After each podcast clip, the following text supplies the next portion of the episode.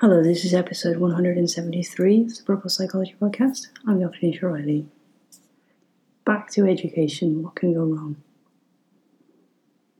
I'm not really sure what to call this podcast. The Back to School special, with special having multiple meanings. I'm wondering if you'll be able to hear the good old Irish weather in the background wailing and with the wind beating in the rain. This is a podcast of everything I've thought and not said for weeks. I've written some of the themes over the last few months as I've watched other countries go back to education. Now it's Ireland's and the UK's turn, and I feel like we've learned nothing from everyone else's experiences. It's as if we've lost the whole point of education. This will probably not be my most positive podcast, but I will make positive practical suggestions at the end to balance it out. In fact, I'll be honest, I've found the research for this grim extensively read articles, but most importantly, the comments when forming ideas for podcasts such as this. And it's not been a positive experience. So, my concerns. Basically, I feel teachers and educators are being bullied. If you bully the educators, how can you not expect to have bullying in the system? It's one of the most destructive elements of education worldwide. It lasts for life, as we can see in the White House. I worry about the thought going into the creation of the learning pods for the same reason. I know how much effort I put into class dynamics and homework club. If you don't do this, it could be horrific for the students. I worry that it will be based on streaming rather than personalities. Personalities really matter, and personalities clashes do happen. And I'm wondering how these are going to be monitored for everyone's well-being. Some students need to lead a group while others need to follow. I'm concerned that there are limited, if no, outlets within the system. These are the outlets that get at least 60% of the extrovert students through the school system. And I worry that people haven't even considered that this is going to cause problems. And yet, I read an article today that one school started the day with a huge assembly for religious purposes in a school hall and I'm just going to leave that there for you to digest. I feel no provision has been made for the pending circus. We've watched this in every other country at every level of education, where in some cases they've only managed to open for a week and been back in isolation. I feel like no consideration has been put into managing the stop go anxiety of this, and it's complete lockdown if you happen to be in contact, even with a potential case. All those vulnerable educators that you were bullying into the rooms could be available to manage this. I feel anyone who flags my concerns is met with disdain and silence online, looking at the comments. And many of those people have pointed out that this is not about the students, it's about the workforce. My biggest concern is what is the long term focus of education exams, learning off, following orders, working to an outdated, unproductive schedule. Where is the creativity, the innovation, the thinking, the communication? We've lost all these values a long time ago, and in fact, they were never in the initial model for education. And now you have an excuse to do away with all of them. I worry that certain personalities, a very high extrovert sensing and the introvert sensing portion of humanity, are going to feel like they do everything wrong. They learn by trial and error, they learn by being tactile, they literally can't move, can't engage, and can't have the feedback that they require. There are lasting psychological damages for that. For the sense of the younger they are, the fact that they always feel like they've done everything wrong.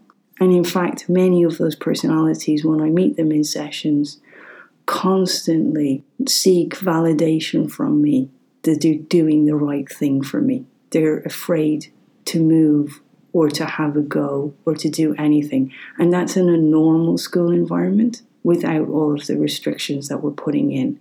I worry about the anxiety levels for the students who are emotionally aware they're going to take in everyone else's strain. And I'm wondering how that's even beneficial. Now, let's talk about some parents. They've been driving most of this conversation online and doing most of the bullying. They have zero respect either for their children, the educators, or anyone else vulnerable. When I see posts such as, keep calm, one week left to go, I don't laugh. I've got to the point of extreme distress with parents either commenting on social media about getting rid of their children, about being stuck at home with their children, or even saying it to my face. I really have to stop myself from asking, why did you have children? Who else did you think was going to raise them? What do you think the role of a teacher is? Are you prepared to give up all life which has huge economic repercussions, so your child can go to school safely and not put anyone else in danger? Have you even considered this implication? And is it even economically viable? Like when I read statements from the government which say giving up all non essential activities, what does that mean? How are the businesses going to operate within those parameters? It seems as if we're opening the schools for all of the wrong reasons, while not considering any of the other implications in doing so right now. If I thought you were rooting for development here, I'd sign up for this. But everybody is basing this on an outdated industrial revolution model. You haven't even cut back the schedule. You're still completely obsessed with exams and not learning. Rules, not growth. You expect there to be social interaction which seems to be entirely based on a system of bullying from the top down. You have diversity and you want linearity. No wonder anyone in their right mind is bailing out for homeschooling right now. If you have an energetic, bright, happy, curious child rather than a quiet, introspective rule follower due to start this September, urge you to consider taking a step back and some time out you have lots of time. But with the quiet ones, make sure you ask them how they're really feeling. And do this when they are distracted so you get a less intense, real answer.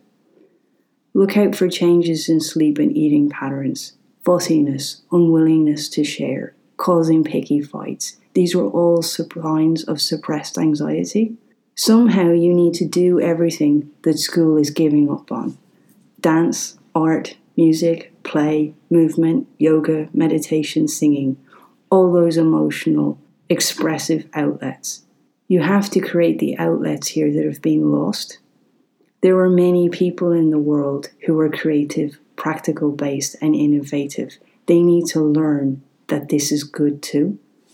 You're going to have to instill an element of living in the moment here if this is going to be a stop grow process because it doesn't seem like anyone else has considered that and considered the implications on all of the ages, in fact. I don't think it gets any easier in your teens to accept the upheaval that's taking place and the lack of continuity and the lack of planning for it, and the potentials to be even more locked down after you go to school than you are now, having not gone there. You need to offer serious respect and care to everyone in the system and stop condoning people being bullied. And that applies equally to educators as it does to students. I think that's the part that I find most unacceptable about all of the comments that I've read today. Education is not a service, it's a value which needs to be created from mutual responsibility from all involved, all of the people involved the educators, the parents, and the students. It's not something to just be used, it's created.